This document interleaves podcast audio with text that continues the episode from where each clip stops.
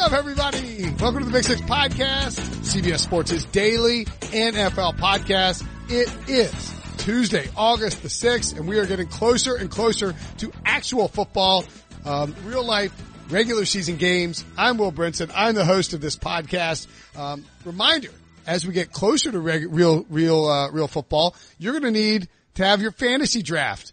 Uh, and, and, that means that you're going to want fantasy information, which means you should be subscribing and listening to Fantasy Football Today with our friends Jamey Eisenberg, Heath Cummings, and Dave Richard, along with the second best podcast host at CBSSports.com. Actually, maybe third best, but he's pretty good. Adam Aizer, who, uh, a friend of mine, who took pot shots at me over a fantasy baseball league. So I'm willing to take pot oh, shots yeah. at him.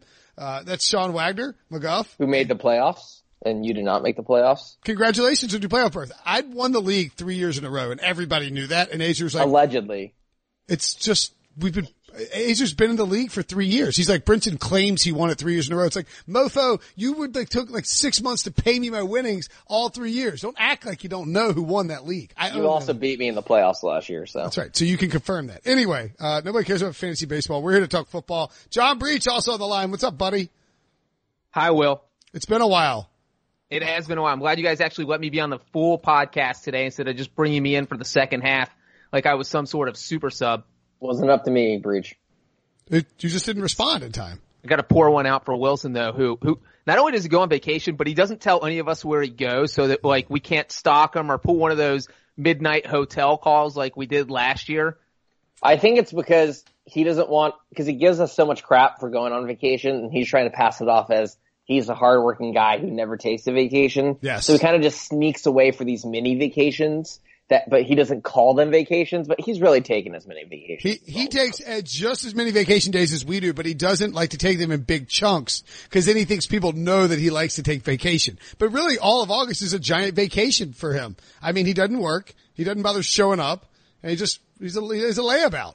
There's no draft stuff really to do, so he's just, he's just coasting. Yeah. Um, But you know, we're- we're kidding, we're like kidding. that, They, Actually- needed, they needed a month of rest. You know what I mean? Like we need him fully charged for the season. I'm Happy to let him charge his batteries. I'm actually kidding because Wilson's done a lot. Wilson does a ton of podcasts, so I appreciate that. Um, you know who's almost as big a concern for me in my life as Ryan Wilson's August? Andrew Luck's calf. Lingering calf strain. He's going to miss the entire week, this week of practice and training camp. It's the second straight week. Uh, he told Peter King of the, uh, oh, excuse me, of uh, NBC Sports that I certainly believe I will be ready for week one. That's certainly the goal, which Uh, it's not really like I'll be ready. And I do think that the Colts are a little wary, Sean, of like, like fibbing about injuries because of the whole luck shoulder thing that cost him the season. But I'll be honest, I put, um, a wager in on the Colts to win the, uh, to, to win the AFC South at plus money and I'm a little panicked right now. Yeah, when I saw this calf story, I think it was like a couple weeks ago or last week. I kind of dismissed it. You know, we were talking about the Antonio Brown foot injury. I don't really care if someone's, you know, on a week to week or day to day basis. As long as they're week one, especially for these veterans, it doesn't really matter. Then I saw that quote about the goals to be there week one and it just like triggered memories Mhm. of that shoulder saga because we never really thought that entire time he was going to miss the entire season. It was always like, oh, he's going to be ready. He's going to be ready. Oh, he'll miss a couple weeks until suddenly he was put on the IR midway through the year. So I don't know how serious it actually is, but given his history, I think you have to be concerned. I don't know if it's enough for me to say not pick the Colts to win the division because that's who I have right now winning the division. Um, but you know, they also had the quote about them worried about it could turn into like the Kevin Durant thing. So I I don't know. I, I I feel like if this was any other player, we wouldn't be overreacting to it. But because this is Andrew Luck and because he had a shoulder thing that they never said he was going to be out for the year and then he missed an entire year, I think we're right to be at least a little bit concerned. And I think you should definitely be concerned because this has been lingering for so long. Look, he's been dealing with this since like March or April. And this is, okay, so Brinson, if you woke up last April and you threw up one morning, you'd probably think, oh, you know I probably had something bad to eat. You wouldn't be concerned. But if you were throwing up every morning from April till August, uh, that's a few red flags. That's not good. like your body should have healed. Something should be different. And that's kind of like what we have with Luck here. It's a calf injury. It shouldn't be that serious, but all of a sudden it's been lingering for five months. And now they're trying to tell us it's going to be magically healed in four weeks. Like if I had to put a percentage on Luck playing, I put it at like 60 Whoa, in week one, just week one, 60 40 whoa. that he So, plays. Bree, were you gonna? Who would you pick the Colts to win the? Is this enough for you to move off the Colts? I assume you're on the Colts. I feel like all of us are on the Colts. I, I am on the Colts, but it is not yet because I don't think I think the division everybody is kind of between six and nine wins. So I think as long as if Luck were to miss two games, let's say, and they lost them both, I think they could still be a nine win team. Uh, so I'm not off the Colts yet, but if he is not on the field for at least one preseason game, then I might have to jump on someone else. Looking, They also do have a good backup, so that's also worth noting. And they refuse to always trade him. That's right. Jacoby Brissett. Brissett, NC State guy. Who knew? Uh, worth noting that, uh, right now, I think, a, I think right now is a pretty good time if you wanted to wager on something at the Westgate. The Houston Texans are four to one to win the division. They won last year. That's a pretty big number in terms of division. Like just for context, the well, the Ravens are three and a half to one to win their division. The Jets are five to one to win the AFC East. What's more likely? The, the Jets win the AFC East or the friggin' Texans win the, uh, the AFC South? I mean, it's a no-brainer to me. I'd much rather have the Texans. And I think if you've got luck dealing with that, it's a good time to put something on it. I was just looking locally, uh, and noticed that the AFC South was actually off the board, which is a little surprising. So, you know, you know just worth, uh, worth monitoring there. I- it's, do you think that our spidey sense would be up if this were a different team and a different player? Or is it like exacerbated by the fact that it is Andrew Luck and he did miss that whole year with the shoulder surgery? Yes. Okay. Definitely, no, definitely because it's luck. Yeah. And I, and Luck even himself said he has emotional scars that live with him still from that right shoulder injury.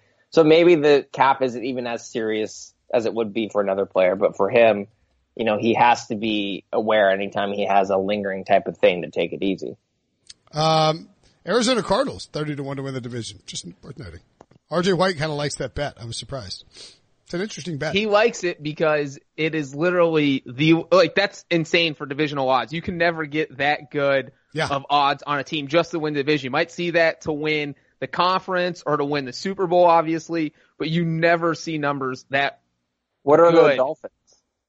The Dolphins are Got to be higher, I feel like. 55 to 1. Yeah.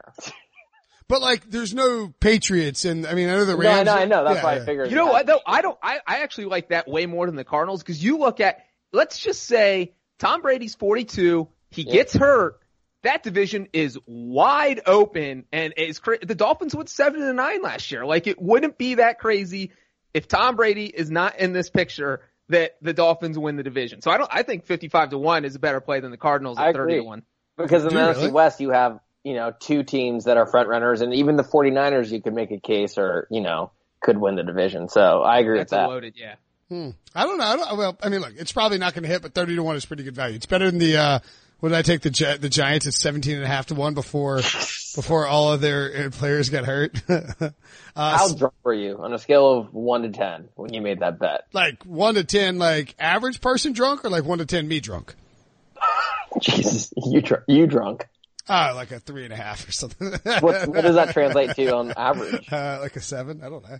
Uh, no, I'm just kidding. Um, like for instance, Saturday night in the mountains, I, by the time I went to bed, I was probably like an eight and a half for me. So that's, that's, Like a 12 and a half. for, yeah, average, yeah, 12 and a half. Yes. I woke up and uh, both of my, uh, both of my, uh, my credit cards that I had with me were missing. I was like, oh boy. Um, they just, I just dropped my phone in the bathroom and they like slid underneath the, the, the thing. So it was fine. It wasn't a big deal. It seemed a lot more dangerous than it thought. Don't look at me judgmentally, Sean. Breech, I think we need to get together with Ryan and schedule some sort of intervention. We'll do it. It's Yeah. already on. It's already on the schedule. Once See- you start losing credit cards, that's when you know you had a wild night. See you in Fort Lauderdale for the intervention. Um, the uh, Washington Redskins, speaking of the NFC East, currently have Colt McCoy listed as their number one quarterback. Case Keenum number two. Dwayne Haskins number three. Um, this is what Jay Gruden had to say about this. It's early, and I was forced to make the depth chart. I wouldn't have made a depth chart right now. There's no reason to. It's silly. But that's for the media and for me to come up and answer these questions. But really, that's all it is. Words on a piece of paper, names on a piece of paper, and an order that means nothing at this point. Gruden said before uh, putting down his copy of Great Gatsby and, and, and like doing something else in his office. I, uh, I tend to agree with him. I mean, how much stock do you put into this, Sean? You're, you're laughing. I don't know if it's my Great Gatsby reference. Maybe you're not a F. Scott Fitzgerald guy. Nah, just, he, just Jay Gruden just sounds like that, like, dead man walking. Like, he just knows he's gone. He's just like, what do you want me to do with these three quarterbacks? I'm not doing anything with them. Um, I don't think it's surprising. I don't think it's that important. I don't think it's surprising because Colt McCoy got there the same year that Jay Gruden did. He probably he's been in that offense for a long time. He's battling against a rookie and a newcomer who's been on I think four teams in that span that he's been in Washington. So it makes sense that he would have the best grasp on the offense early. Um, they do have a bit of a tr- problem up front without a left tackle. And I know this ain't Donald Penn, but Penn's not nearly as good as Trent Williams and Colt McCoy might offer them the most mobility. So I don't think it's surprising he would get the first crack at it. That said, I would have a hard time believing. I think I said this on yesterday's pod. I feel like all three quarterbacks are going to start a game this season mm. because if Colt McCoy wins the job week one, which I wouldn't be that surprised just because of familiarity with the offense, I think he's getting benched by week two or three for like a Keenum or Haskins. I would probably wait to do Haskins later because I don't think you can bench Haskins and go back to McCoy or, or Keenum. So I don't think it's surprising. And with all quarterback battles, it's going to come down to the preseason most likely, just whoever plays well in the preseason. And what this means is Colt McCoy might start Thursday night against the Browns and he might get the first crack at it. But I would expect all three quarterbacks to get starts in the preseason and substantial minutes in the preseason. Whoever plays well in real football, not at practice, is going to get the job. Hmm. Yeah, I'm I, am i am with you. I mean, I think. Well, go ahead, John. You got something to say? I was just going to say I feel sorry for Jay Gruden. It's like the guy has no control over what's happening. He's got Colt McCoy, then Bruce Allen's. You know, let's let's make this a little crazier. Let's go and trade for Case Keenum. Let's uh, draft Dwayne Haskins. So he's just like throwing all these quarterbacks in his lap hoping Gruden can make it work. And if he doesn't make it work, you know who's getting fired? Not Bruce Allen. Uh, so it's just an absurd situation. I hope Jay Gruden goes 16 and 0 and like be, gets named general manager and Daniel Snyder sells, sells the team to Jay Gruden because that guy has just been through. I don't think any coach could succeed in that situation. I don't think depth charts mean anything in the preseason. I remember Russell Wilson was behind Matt Flynn, uh, in 2012 after he got drafted. So I do agree with Gruden on that. I think that there is a possibility that Haskins could be starting by week one if he looks way better than these other two guys during the preseason. Jay uh, Gruden next year is coaching for the Las Vegas Raiders, right? As an assistant coach, almost certainly as the as, as the offensive coordinator for the Las Vegas Raiders. right. There's a there's there's a very good yeah. And it's just like just and he's also going to live next door to Derek Carr. Hey, so this is just randomly interesting, but I find it kind of hilarious. I was um know, I was just sort of bringing up some sites to look at odds, you know, like to check and see what, you know, like look, I was looking at the odds for the divisional matchups and, um, I saw on, uh, locally, they have, uh, they've listed MVP odds. so, well, first of all, I found it, I was like, oh man, they got Ben Roethlisberger on here at 36 and a half to one, which I might have to play because I like that. But more hilariously, uh, like Cam Newton is listed on here as Cameron Jarrell Newton 37 and a half to one. And then like down a little bit further, it's like James Richard Garoppolo, 38 to 1. Like, I, like, Are they a, trying to confuse people so they don't like take it because they're like, oh, who's this guy? But T.Y. Hilton is on here twice. One says Eugene Marquise T.Y. Hilton and another as Eugene T.Y. in air quotes Hilton. It's very, I'm very confused. It's very Do they bizarre. have the same odds? Yes, 147.5 to 1. It'd be great if one of them had better or worse odds. It's very bizarre. Uh, Mitchell Trubisky, 56 and a half to 1. So not, I've already got my, my wager in on Mitch at 200 to 1, of course, with our friend Ryan. We all do. Um, but, uh, I, Derek Carr, 109 to 1. He's now 30 to 1 in Vegas, according to the, the Westgate. So there's some value there. As we all know, I can't take Derek Carr to win the MVP. I mean, that is tempting though. 109 is a lot. As don't like Derek Carr. Yeah. Uh, Andrew Luck, by the way, seven, 7.7 to one. Don't, don't like it. Don't like we're, it. I think we're hop, I think we're slowly, what you see is like us getting off the Colts bandwagon. Like we have one leg starting to like prepare to leap onto the Texans. Kirk Cousins, 47 to 1. Kind of like it. What do you think? You like Kirk Cousins as MVP? yeah. There is no number that number could be to make me On put this- any amount of money on Kirk Cousins to win MVP.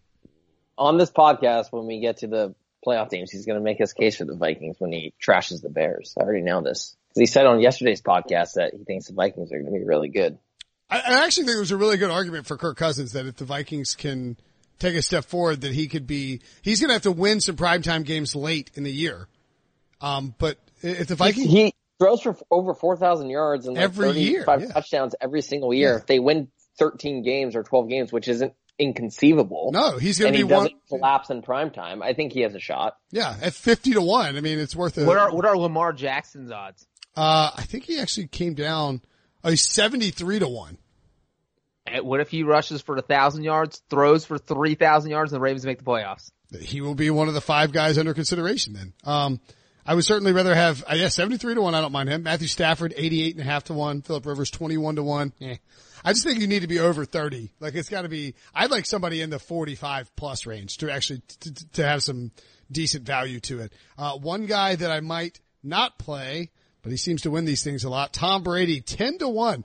Some quasi shocking news with Tom Brady. Uh, I don't know how much you guys put into this, but uh, as reported by Ian Rapoport of NFL Media First, uh, Tom Brady's new contract, which we talked about yesterday, includes a provision that does not allow the Patriots to transition tag or franchise tag him for the 2020 season. Because his uh, final two years automatically void on the final day of the 2019 league year, Brady cannot be tagged. He cannot sign a new extension because he just signed one. He will technically be a free agent. John Breech, this reeks of a Breechian story. This reeks. Wait, no, no, of- no, hold on. Actually, I'm going to ask you a different question. You're in charge of writing the headline for this story about this factoid. What is the headline? Uh, Tom Brady puts rare contract Yeah. provision in newest extension. Oh yeah, shoot it in my veins, baby. That's good stuff. I would click. that? That's the sound of a million people clicking. I would God, I was just, uh, I just clicked. Um, I, I do think though that it is it, like the the obvious comparison here is Drew Brees. Um, I guess uh, last year when Brees was technically a free agent, even though Brees had made it clear that he wasn't going to go anywhere and he was going to sign with the Saints, but he he did become a free agent because he didn't want to be franchise tagged. Um, is is there any shenanigans about this that, that raise your radar Breech outside of just some eccentricities with the contract? I mean, Brady's not playing anywhere else. Teams Well, the crazy thing is, it, well, Brady kind of hinted before Rapoport reported this and anyone caught on. Brady kind of hinted at it in his press conference. He does one once a week and he had it on Monday morning. And I don't think really anybody really picked up on it. And I didn't even pick him up until after this news came out. But he was asked, uh, is there a sense of relief getting his contract done? And he said, there's a lot of guys who have one year left on their contract. I've got one year to go and we'll see what happens. And that was from literally Monday. He was asked about his extension and he said there was only one year left and I have one year to go and we'll see what happens. So he kind of broke his own news on his contract. And I don't think it kind of feels like that Brady is just coming to terms with this could be his last year. That's what this says to me that, you know what, maybe if we win the Super Bowl, this is where I'm going to retire. This is the one where I go out on top because maybe he does, maybe he worked out this entire offseason, felt himself slip like three to five percent, nothing crazy. What he does know as he gets older, that number is going to get higher and then he's going to look like Colt McCoy next year.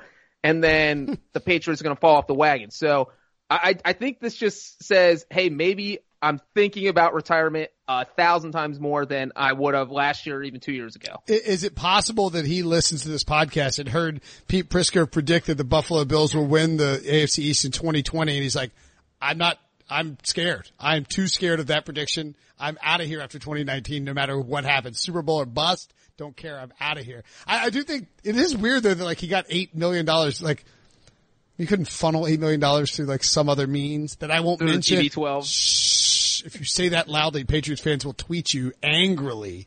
Um, they're like, you, you trying to insinuate that Tom Brady's breaking the law? I'm like, no, I'm just saying that the Patriots figured out a way to circumvent the salary cap. That's all I'm saying. Smart move. Um, I don't think, yeah, I don't know. It's just weird. Like, why did you want $8 million more? It's just bizarre. Uh, I mean, did you see the breakdown of the contract? So the actual extension, which, so the numbers were meaningless and the Patriots knew they were meaningless, right?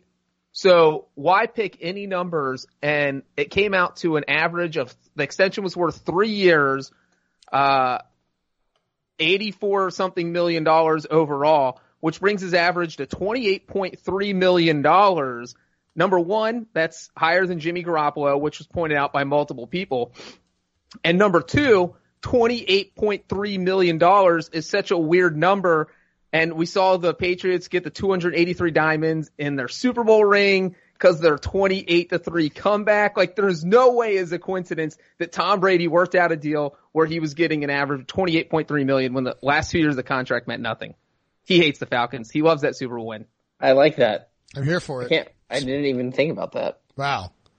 That Brees is going to get two stories out of this. it's like two stories out of this time. I can't believe he hasn't written that story already. How is I that not already? Surprising amount of restraint, John. We're really, really impressed with you. He's up to something. He, he knows that like talk, writing about it right now doesn't help. And he knows that whoever is writing it for like the actual site is going to just update the previous story we had. So he can go back through and be like, he'll like come into Slack and say something like, Hey guys, I'm just going to hit something on that little rare thing in that Tom Brady deal and then write in a, like an And, extra. and no one's going to hear this podcast till tomorrow. So. Ex- exactly. That's it. That's it.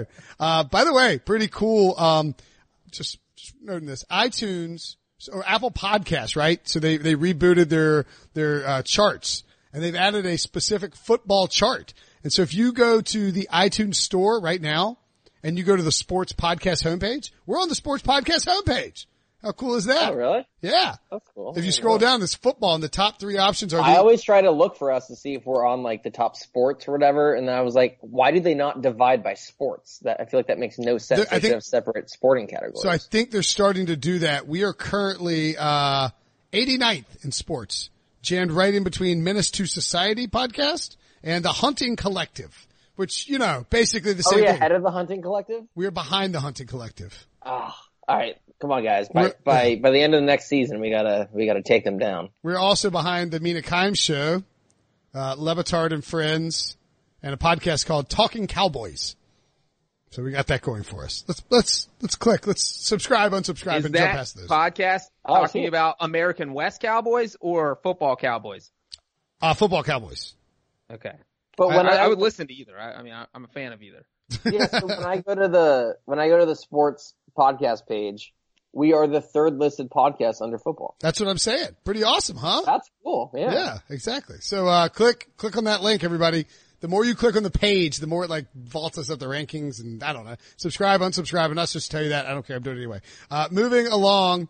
The throwback thing they used to say. I know. Um, uh, very quickly, just uh, a couple of news items, and then we'll get to a break, and we'll, we'll talk about these teams. Uh, Lavonte David underwent knee surgery. He's expected to be ready for Week One, but that's what they say is a meniscus cleanup thing. That's what they say about everybody who undergoes surgery in early August. Is like is he's expected to be back Week One. We'll see about that. The Buccaneers lost Kwon Alexander this offseason. Jason Pierre-Paul isn't going to be there. Gerald McCoy is gone. They need Lavonte David in that lineup, uh, especially with Devin White coming in as a rookie. And uh, Browns wide receiver Odell Beckham Jr. not practicing this week with an illness. Doesn't seem to be anything serious, but just worth monitoring. Uh, Jerry Jones said about Zeke, Dak, and Amari, um, it's, we're recording this at 3.15 on Monday, so I can't call my buddy Zeke, but that was a potentially popular segment, uh, except for the fact that, I don't know if you guys heard, I left his phone number in the podcast. I got a lot of messages about that. People are like, dude, you left Zeke's phone number in the podcast. Everyone's going to call him. I was like, why would they call Zeke?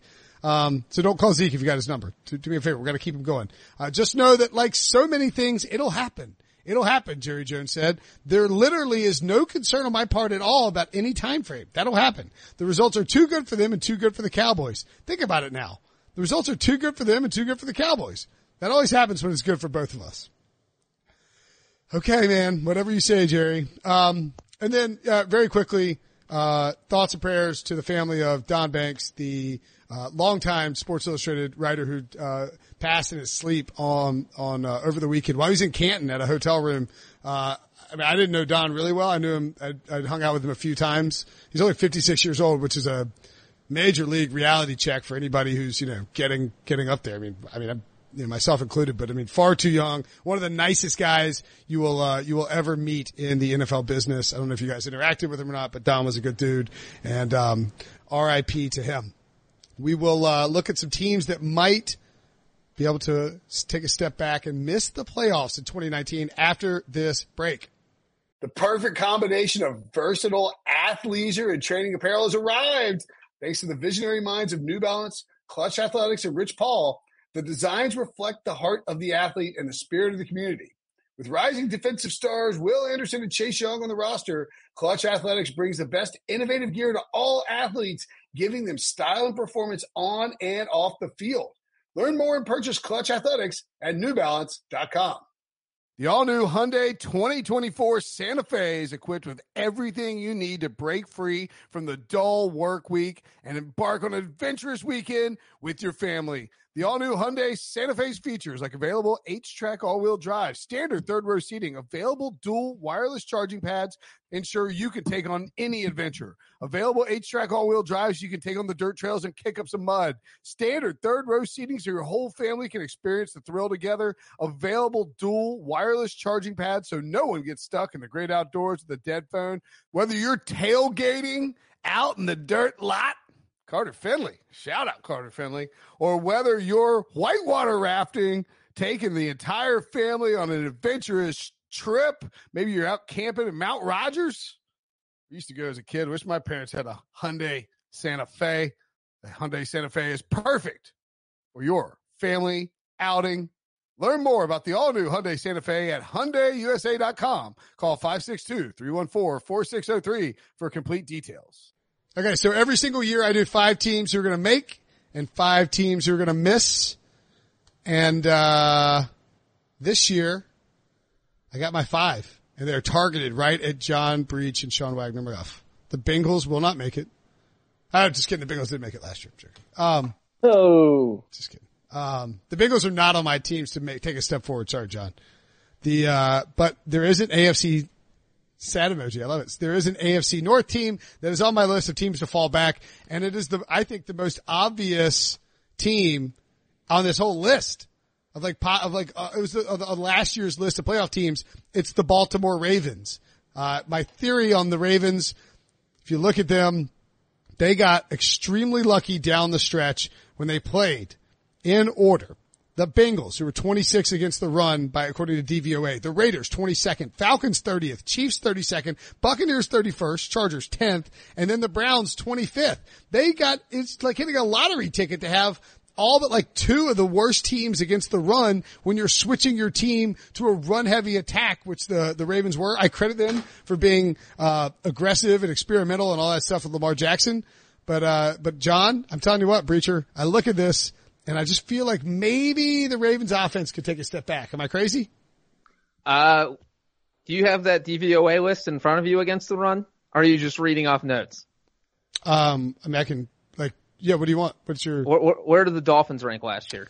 Well, John, I mentioned this as well, actually. The Dolphins are 24th, the Cardinals are 29th, the Chiefs and the Browns are their team. So they could start out hot. I'm not saying they can. man. That's first four games of the season, Will, and all of a sudden you're 4-0 and maybe you're not missing the playoffs.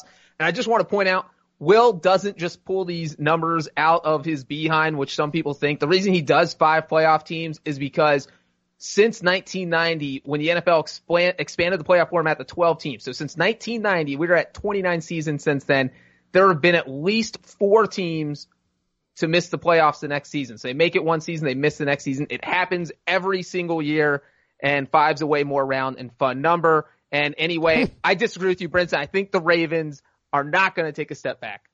Wow. Do you think they're Ooh. a playoff team?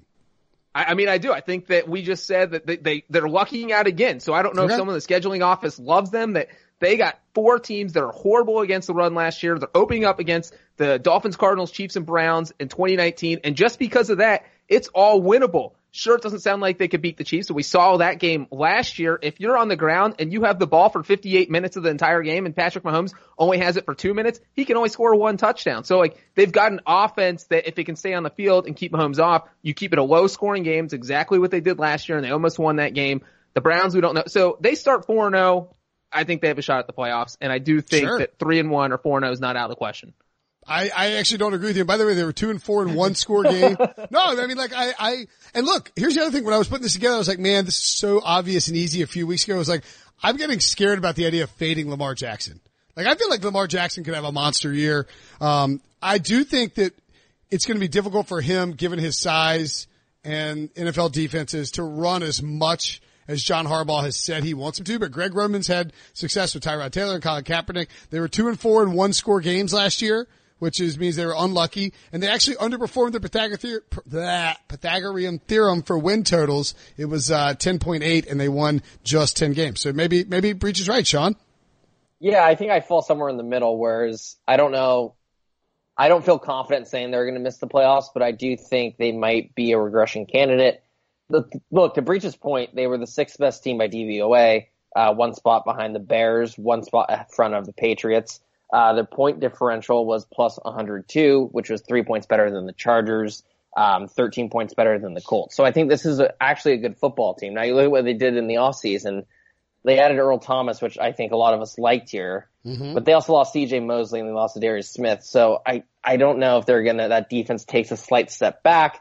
And so then you look at the offense, is that offense going to be able to take the next step? And to your point, they can't run the ball like they did with Lamar Jackson because he's probably going to get hurt if he takes those hits again. And while I like what they did in the draft, getting those receivers, to me, this doesn't seem like an offense that's going to necessarily take off this year. This seems like a next year team that we're all going to be high on them because hopefully towards the end of the year we see some development. And so the last thing working against them too is that division. The Browns, we all think, or a lot of people think are going to take that next step, maybe win two more games this year. Um, and I don't think we can discount the Steelers. So that's what the Ravens have going against them. So I can see both sides of it. I guess what I'm saying. I'm not going to pick them to win the division, I don't think, but they're that team. I wouldn't be surprised if they win the division. And I feel like I've been talking up John Harbaugh a lot on the podcast. I think he's really underappreciated and he's had one bad year, which I think was a Flacco injury year. He's always at least right around eight and eight, seven and nine, nine and seven. So I think they're that team that entering December is going to be very much in the wild card race. And if at that point in the season, if those rookie receivers are starting to develop and if Lamar Jackson is starting to develop, then absolutely they can make the playoffs. Mm.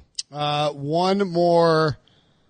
I went NFC heavy on here, I think. Yeah, I did. Uh, three, I had one more AFC team on here as well. Um, I think it's a pretty, another pretty obvious choice. Uh, I was sort of talking these out with RJ White, our editor. I like to bounce odds and stuff and, and these list off of them, uh, one of our editors. Uh, and, um, uh, Houston, the Houston Texans are a team that uh, make a lot of sense as a regression candidate to me. I know I just advise everyone to bet on them four to one to win the to win the AFC South. So you know, uh, maybe speaking, maybe pulling a Jerry Jones here. Uh, but I, I go back and look at that Houston Texans season last year, and I mean, we were saying it as it was happening, right? Like they start out zero oh and three. Now they weren't terrible in one score games. Uh, six and five, so it's not like they were like crazy lucky. Uh, their win expectancy was ten point two, and they won eleven. Um, but I, man, I just look at that that stretch of games where they beat the Colts in overtime, beat the Cowboys in overtime, then got the Bills at home, a bad Jaguars team on the road, thumped the Dolphins on Monday night, snuck one out in Denver, um, you know, snuck one out in Washington by two points, hammered the Titans. Uh, you know, took care of the Browns, a team that, you know, like Baker Mayfield hadn't seen any great defenses. Um, and then, you know, lost to the Colts. They had that long winning streak. And it was like they were the worst. They were 0 3. It was like, is Bill O'Brien getting fired? Then they ripped off this win. And I'm just not sure that those wins were necessarily great wins. And I felt like when we got to the playoffs, it was very obvious. I, my, my concern with the Texans Sean, is that uh, I love Deshaun Watson. I think he's awesome. He is injury prone. I mean, he's had torn his ACL twice in his career, uh, including college. And uh, I, you know, I think also when you look at J.J. Watt, he's had a bunch of injuries, and I think this is a stars and scrubs roster with no GM and a, and a coach who's wielding a little too much power. So I, I would pick the Texans to fall back to the pack a little bit here. Yeah, and the only reason I think I would take the Texans to repeat as division champs is if Andrew Luck actually does miss time with that calf. Um, it's hard for me to pick against them because I too also really love Deshaun Watson. I mean, I ranked them ahead of Baker Mayfield on the top 25 under 25 list. The thing that really bugs me about the Texans because I wanted to pick them is how the draft shook out. And we knew they needed offensive line help and they certainly took an offensive lineman in Tytus Howard. But Andre Dillard was sitting there one pick before them and then the Eagles come up and swoop them. And that kind of, that really kind of annoyed me because it seemed like he was the most obvious pick for them the left tackle they kind of needed to help solidify that offensive line. And to have him go to a team that doesn't even need offensive line help right the second was kind of painful to watch that happen. I don't know. Is Tytus Howard going to be an instant upgrade? He might be a good long term pick, but I feel like the scouting report coming out of him was he's kind of raw. Um, he needs time to refine his blocking. So that that concerns me. The injury history concerns me. J.J. Watt potentially slowing down concerns me. You know, Clowney also has you know has an injury history. Um, so you're talking about you said they're stars and scrubs team. Three of their stars are injury prone. So I think that's also mm. a concern. Um, it, it's tough because I was going through the other night and trying to think who I was going to pick to make the playoffs. And I think the Texans were one of the teams that I had the last few out and I wanted to find a way to put them in. So 2017, they finished last place and me and Wilson both picked them to win the division last year, 2018. So I just want Texans fans, all you Texans fans listening, I picked your team to win the division last year. I am on Brinson's bandwagon right now. I think I think the Texans might finish in last place in 2019. I think I put together uh, schedule rankings every summer. The Texans have the toughest schedule in the AFC. They open up on the road at New Orleans. Uh, week three, they have the Chargers. Later on, they play the Chiefs, the Patriots. Uh, they got to play the Falcons, the Colts twice. I mean, this is a tough, tough schedule. As Sean mentioned, they don't have an offensive line. Sean Watson's going to get beat up, which isn't good when you're injury prone. I really could see this team dropping to the back of the pack. And of course, in the AFC South, six and 10, seven and nine might end up being last place. So it's not going to be like they're going to fall to one and 15. But uh, yeah, I agree with Prince. I don't think they're going to make the playoffs, and I think they might just finish in last place in that division. Wow. Uh, all right. Now let's get personal with these things. You know what time oh it is, Sean. It's time to tell you that the Bears are going to suck this year. Uh, no, but I do think that the, uh, look, I mean, look, here's the problem. You, you have to take the list of playoff teams from the year before and find five teams who might not make it. It's not easy. It's really effing easy to find five teams who will make it because you're like, ah, the Browns and Packers are going to like have a great year. The Steelers will bounce back. I mean, that's three right there. Um, you know, and then like the Pan- you can pick the Panthers. I mean, like just off the top of your head, that's not hard to do. It is very hard to find five teams who will not make the playoffs because you want to be optimistic this time of year. Uh, I do think the Bears are a potential qualifier though. And look, people have to understand when we take Mitchell Trubisky 200 to 1 to win the MVP, that doesn't mean we think he's actually going to win the MVP. There is a scenario that is more likely than 200 to 1 where he does take a leap forward, t- you know, take some strides in the second year of this offense with Matt Nagy. Allen Robinson develops. Tarik Cohen has another big year. Um, Trey Burton plays well. I mean, I get it. There's a scenario, but I think when you look at them, I mean, you know, they, they were ninth overall in terms of points scored, but the offense was not that great. And so it's possible that the offense takes a small step forward or even just stagnates a little bit and the defense comes back to the pack. And that is sort of, uh, my scenario, Sean, for which way the Bears, who were six and four in one, one score games, 11 and a half, you know, game win expectancy and they won 12. So they were a little bit lucky on those, on those side of things. Uh, that's sort of the scenario, coupled with the Vikings being a much better team, um, maybe the Lions being a little improved and the Packers, of course, being better. That's the scenario for which the Bears, uh, maybe even go 10 and 6 and just miss the playoffs or 9 and 7. So that's what I was going to say is I was going to agree with you that I think, look, everyone in the analytics community has been talking about how the Bears are the poster boys for regression. Sure. They lost two key contributors on defense and then they lost their defensive coordinator. They were the fourth healthiest team, I think, on defense last year, according to football outsiders, the sixth healthiest offense. Injuries tend to, you know, injury luck tends to regress year to year. 100%. And it's actually harder statistically to maintain defensive dominance that usually fluctuates more on a year to year basis. So I completely agree with you. I think they regress, but they won 12 games last year. So I think when I say they regress, I think they regress to nine or 10 wins. And when I look at this division, so the reason I'm disagreeing with you obviously here is because I don't think the rest of the teams have done enough to close the gap. And you said at the end, you said obviously the Packers are going to be improved. I don't think the Packers are an obvious improvement team. I really don't. I mean, yesterday on the podcast, I threw out Matt LaFleur as a potential uh, coach in the hot seat because what has he done outside of Sean McVay? And he wasn't calling plays with the Rams when he was under Sean McVay. And I get this year, last year in Nashville, the Titans wasn't his fault with, you know, Blaine Gabbert at quarterback and Marcus Mariota not being able to feel his hands. But it's not like that Titans offense was, was any good. And so you look at all the pieces they got on defense. There's a lot of young players on that defense. Sometimes, you know, it's just our projection. We think all these defensive players are going to be good. We think Rashan Gary is going to play well at the next level.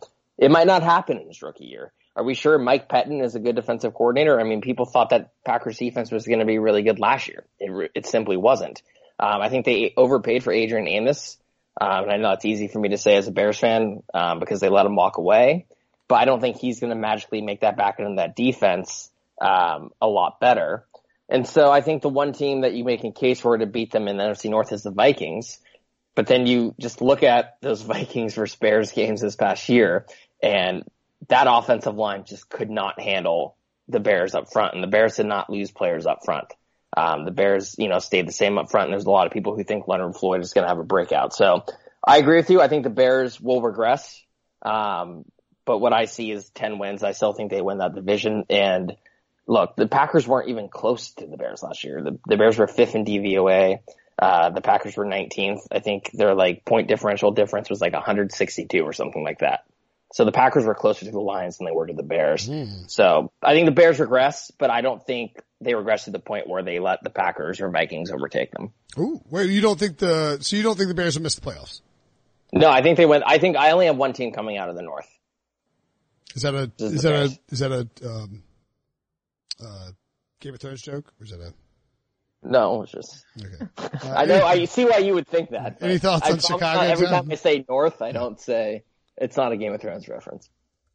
Any thoughts? I'll just say real quick that Sean talking about how it sounds like he thinks the Bears are definitely better than the Packers and Vikings and bringing up the Packers DVOA and blah, blah, blah, blah, Sean stuff.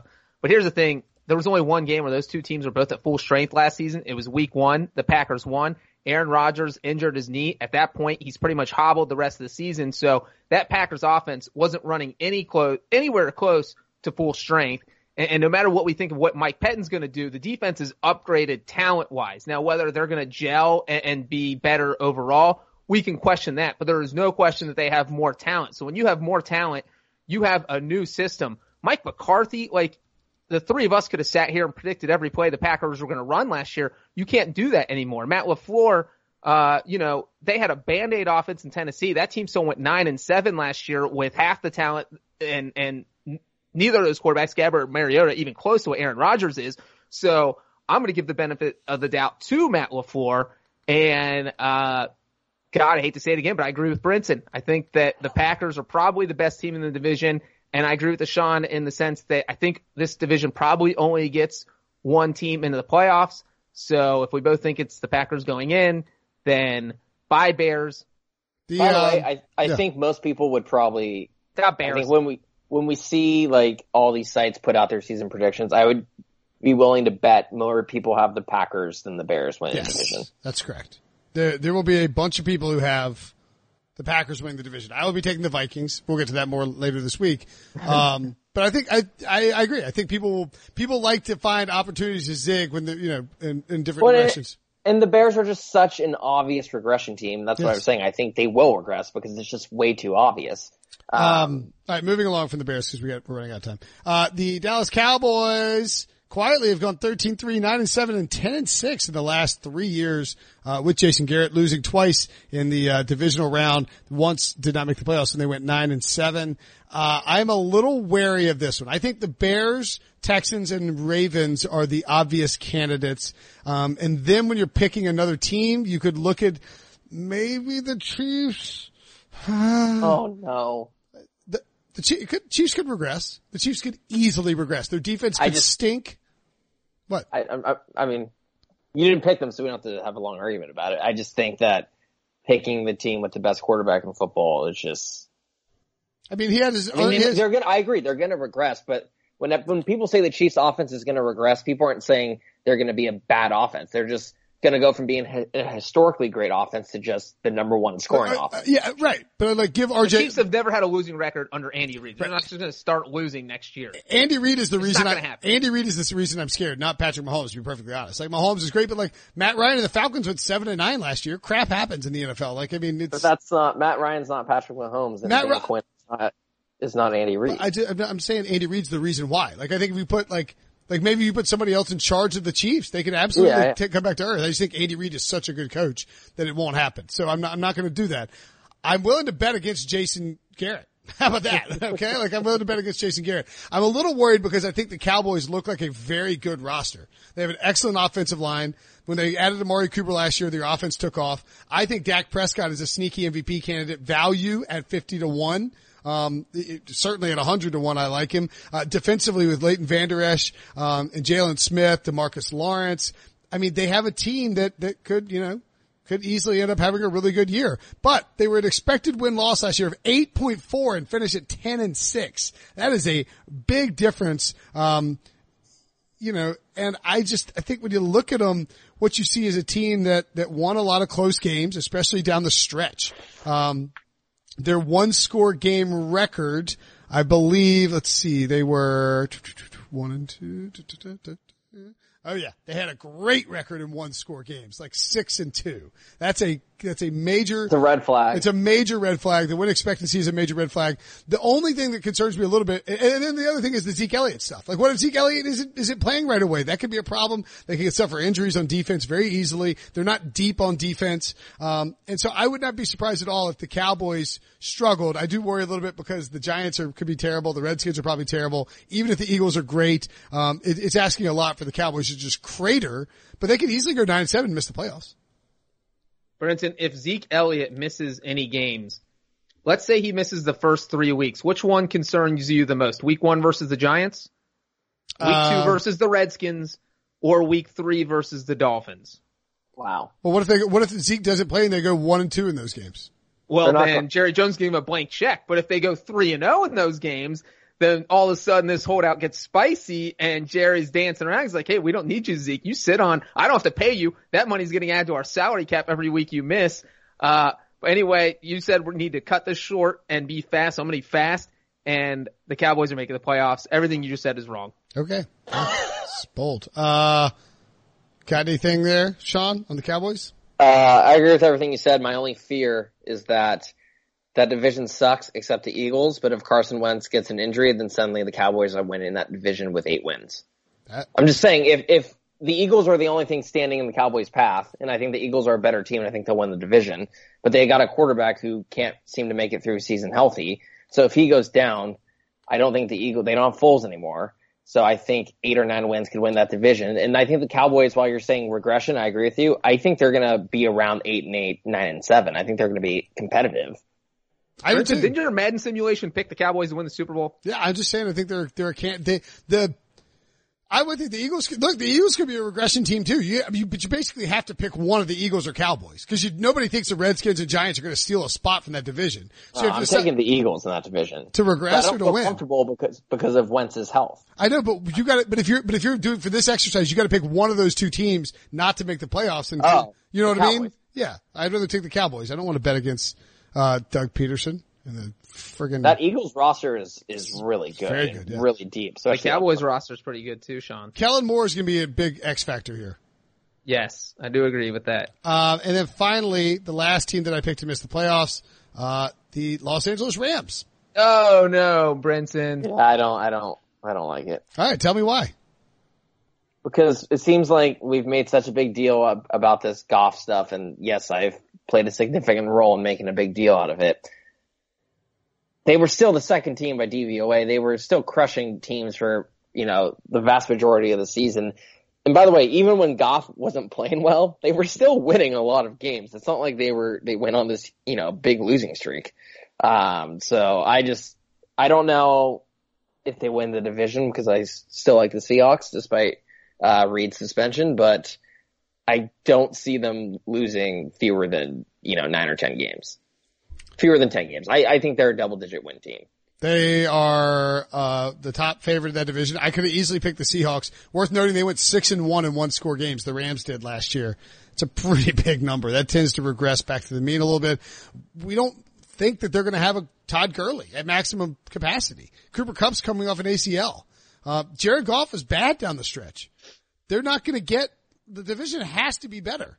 I mean, the Seahawks should be tough again. I, I'm, I thought about going with the Seahawks in this spot too, but I mean, I think you got to pick one, and I'd, I, I'd rather bank on the Rams potentially regressing. I mean, they got out to ten and one, and then really were not good in the second half of the season after their bye. And I just, I don't, I don't know. I just feel like, feel like there could be a little bit of a hangover in the Super Bowl here. I feel like you might see a team that, um, struggles to come out right away and, and, and dominate. So I, I'm going to go with the Rams as my fifth team. And I will say real quick that the, Sean McVay, you know, he's coming to his third year and maybe it wasn't so, I mean, obviously Jared Goff was regressing, but maybe we start to see defensive coordinators figure out Sean McVay's offense. You can only run so many jet sweeps before people start to say, I think that guy's going to run a jet sweep. That's right. And so, yeah, so it's, it's where you get to this third year and this becomes the pivotal year because you don't really have time to study it that first year. So McVay just kind of blew everyone away. They go 13 and 3 or 11 and 5. They went I think they went 11. Yeah, 11 and 5. So they go 11 and 5 his first year. He kind of modifies, gets better, but then we saw Bill Belichick, we saw what those guys did to the Rams offense, absolutely shut it down. And that was with Goff struggles at the end of the regular season. So I don't think it's crazy what Brinson's spinning out here, even though they've won 24, game, 24 games in two years with McVay. I'm going to agree with Brinson, even though Sean McVay went to Miami, Ohio, the best college in the entire world. I'm going to agree with Brinson and say the Rams miss the playoffs. All right, so you guys didn't match up with all of mine, and that's that's good. That's to be expected. Uh, who are other candidates that you could see missing the playoffs? Um, I would assume that we can safely rule out the New England Patriots. Um, we all the Colts could be the Colts are like if this Andrew Luck thing is a is an issue, the Colts are on this list. Okay, like if they're going 16 games with Jacoby Brissett or Andrew Luck has a bad calf, the Colts are on this list. Um, I don't know if you guys want to rule out the Chargers but you can. Although Sean, if I'm like, if I'm demanding that the Chiefs are potentially on the list, Sean might refuse not to have the Chargers on there. Um, as we mentioned, the Cowboys and Eagles is sort of an inflection point. I think the NFC North is a prime spot for it. The Saints are a team that could, that could the fall Saints, back. That was going to be my dark horse team. Cause look, you have Drew Brees. He does not, he's not on a TB12 diet. He might get, he's not as good shape as Bra- or, uh, Tom Brady. So his arms start getting sore. All of a sudden he doesn't last th- for the entire season or he regresses it's not that crazy to think that the Panthers or the Falcons could come up, win the division, and get the wild card and leaving New Orleans in third place. So if I was going to list, I know I disagreed with one of yours, Brinson. If I were to toss whatever team I disagreed without, I might put the Saints in there because they're no walk to win the NFC South. Worth noting with the Saints too. Remember, they played the Carolina Panthers twice, and they actually lost one of those games in Week 17, but it didn't really count. They got the Carolina Panthers after Cam Newton had basically become a shell of himself. They beat him 12 to nine in Charlotte in a game that that snuffed out the Panthers any hope of uh, surviving. And uh, you know, this is a team that was uh, you know looked great for like a I mean that stretch where they beat Baltimore on the road by one point, then took Minnesota on the road, then like handled the Rams annihilated the Bengals 51 to 14, smoked the Eagles 48 to 7, took care of the Falcons by two touchdowns. It looked like they were a dominant team and then the Cowboys sort of shook them and they weren't ever really the same again. So I don't know. I, I, I could get behind the Saints. I might be willing to take the Rams out and put the Saints in there instead. I was just going to say, I think I'm going to pick the Falcons to win a division, so I'm fine with the Saints. And look, Drew Brees was Whoa. awful after Thanksgiving. And whether that was due to an injury or if you look at his deep ball numbers, they were really off. And maybe it, it was due to some injury we don't really know about, or, Or he's maybe he's old and maybe, I mean, I feel like we kind of see it with Rivers too. Sometimes at the end of the year, they lose a little bit of something. So I don't know. He's getting up there and that's a stacked division as you guys both just said. I'm getting up there too. Like my writing trails off after Thanksgiving. It happens. You get old, you start forgetting things or your arm gets sore. We've all seen it happen. Absolutely. All right, there's our teams. I mean, look, some teams are going to miss the playoffs. It's going to be surprising. It feels weird to talk about the Saints or Rams or any of these teams missing the playoffs in, in August because it's early. But all of a sudden, it's October 1st, and this and your team is like two and three and struggling, and, and reality sets home. Guys, as always, a pleasure. I bet that we will talk to you again uh, this week.